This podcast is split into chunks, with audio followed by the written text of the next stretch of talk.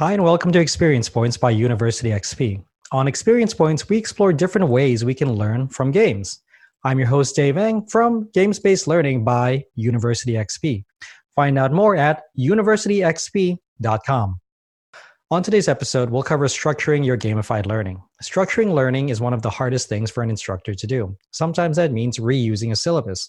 Other times, you have to fit 16 weeks worth of content into 10 weeks. In either case, making sure that your students meet all course learning outcomes in your course's timeframe can be difficult. That's when structuring your class can be gamified.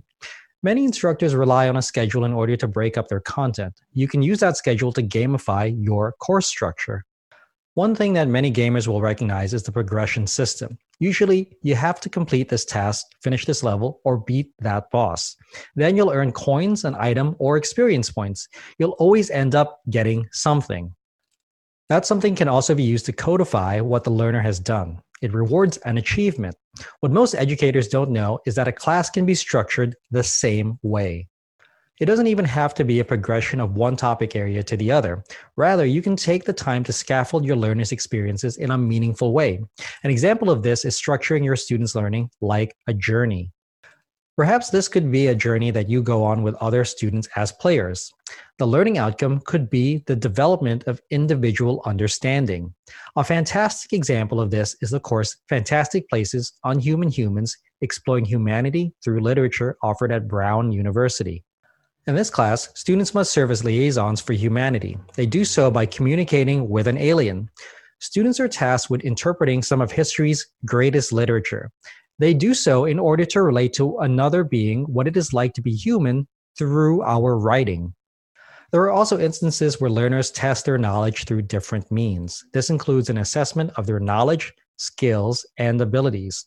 Those assessments can be the tests and quizzes that you've designed but you can make these part of the journey rather than just part of the schedule of your class. One of the challenging issues with education is the application of high stakes testing. This is where tests are used to assess student progress. High stakes testing differs by having fewer but more critical tests. But what's not emphasized in this model? It's the ability for students to test and make mistakes on their own. Learning through mistakes is important. It provides students with the agency to demonstrate their own competence. An example of this involves chunking. It's where you break up large end of term assignments, like a final paper, then having students complete sections of it through the term. This is usually done as the instructor covers content for that section. In this way, a high stakes assessment, like a final paper, is broken down. There are now more steps that allow students to review their mistakes and correct them. This gives students the ability to learn from their mistakes before submitting their final paper.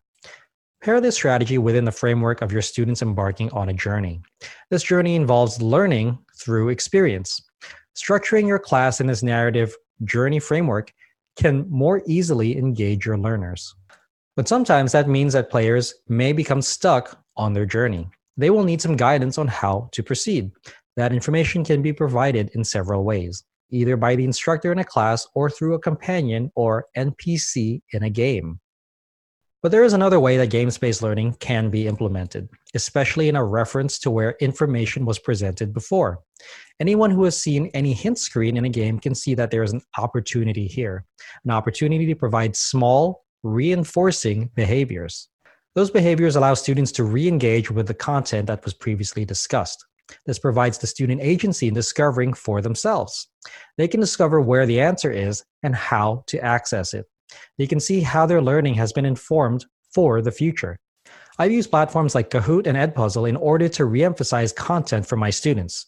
Sure, I could have used standardized testing and quizzes, but for a low stakes model of student engagement, these two tools fit the bill nicely.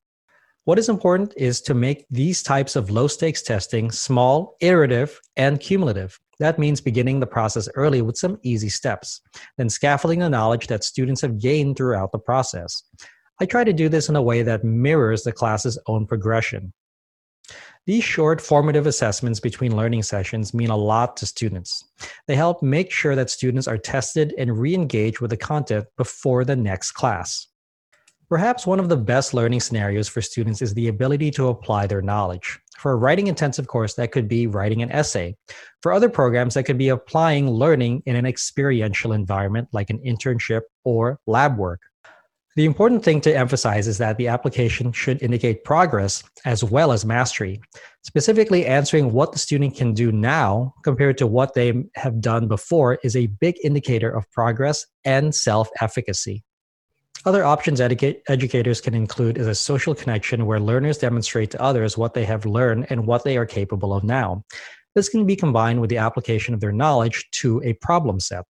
This is where they demonstrate their mastery of more challenging applications throughout the class.